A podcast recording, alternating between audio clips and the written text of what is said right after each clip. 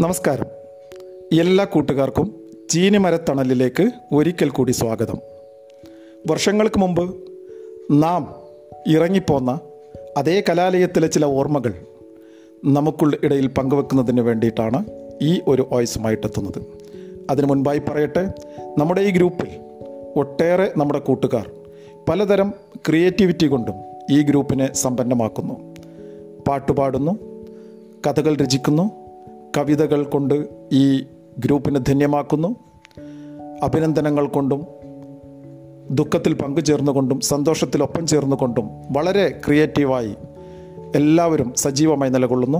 എല്ലാ പാട്ടുകാർക്കും എല്ലാ എഴുത്തുകാർക്കും എല്ലാവർക്കും ഹൃദ്യമായ അഭിനന്ദനങ്ങൾ അറിയിക്കുന്നു.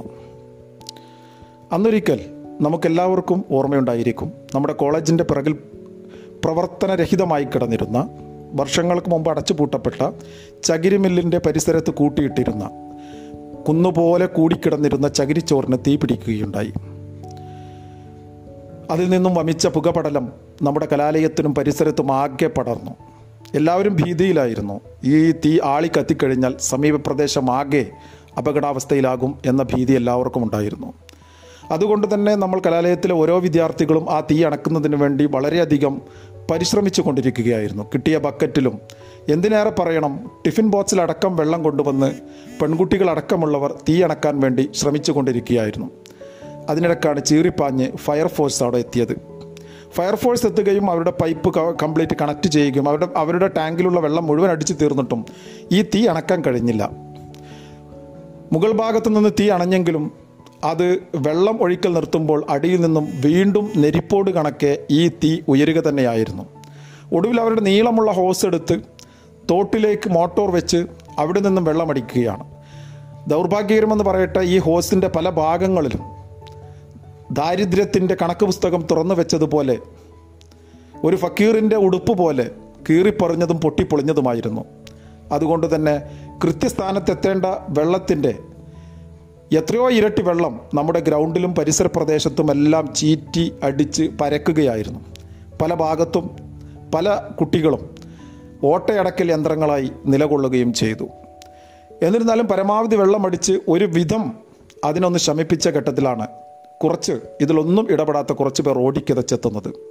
നമ്മുടെ കൂട്ടുകാർ തന്നെ.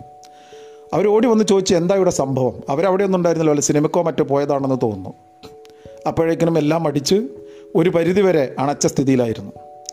അപ്പോൾ നിങ്ങളൊന്നും അറിഞ്ഞില്ലേ? ഇല്ല എന്താ സംഭവം? തീയും പുകയും ഫയർഫോഴ്സൊക്കെ കാണുന്നുണ്ടല്ലോ. ഇവിടെ ചകിരിമില്ലിന് തീ പിടിച്ചു. അതായിരുന്നു പ്രശ്നം. അതെയോ? എങ്ങനെയാണ് തീ പിടിച്ചത്? എങ്ങനെയാണെന്നൊന്നും അറിയില്ല. ഏതൊരു അധ്യാപകനാണത് വിശദീകരിച്ചു കൊടുക്കുന്നത്? ഏതെങ്കിലും പഹയന്മാർ അവിടെ പോയിരുന്ന് നമ്മുടെ കോളേജിലെ തന്നെ സ്റ്റുഡൻസ് അവിടെ പോയിരുന്ന് ബീഡി വലിച്ച ആ ബീഡിക്കുറ്റി അവിടെ ഇട്ടിട്ടുണ്ടാകും.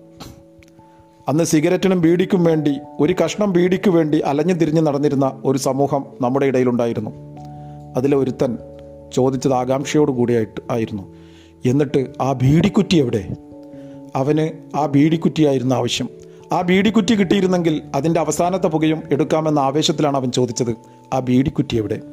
ആ ബീഡിക്കുറ്റി തിരഞ്ഞ് എന്നും ആ കൂട്ടുകാർ നമ്മുടെ ഇടയിലൂടെ അലഞ്ഞു തിരിഞ്ഞ് നടക്കുന്നുണ്ട് എന്നുള്ളതാണ് വാസ്തവം.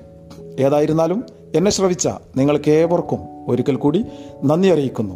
എല്ലാവർക്കും ഒരു ശുഭദിനം ആശംസിക്കുന്നു. നന്ദി നമസ്കാരം.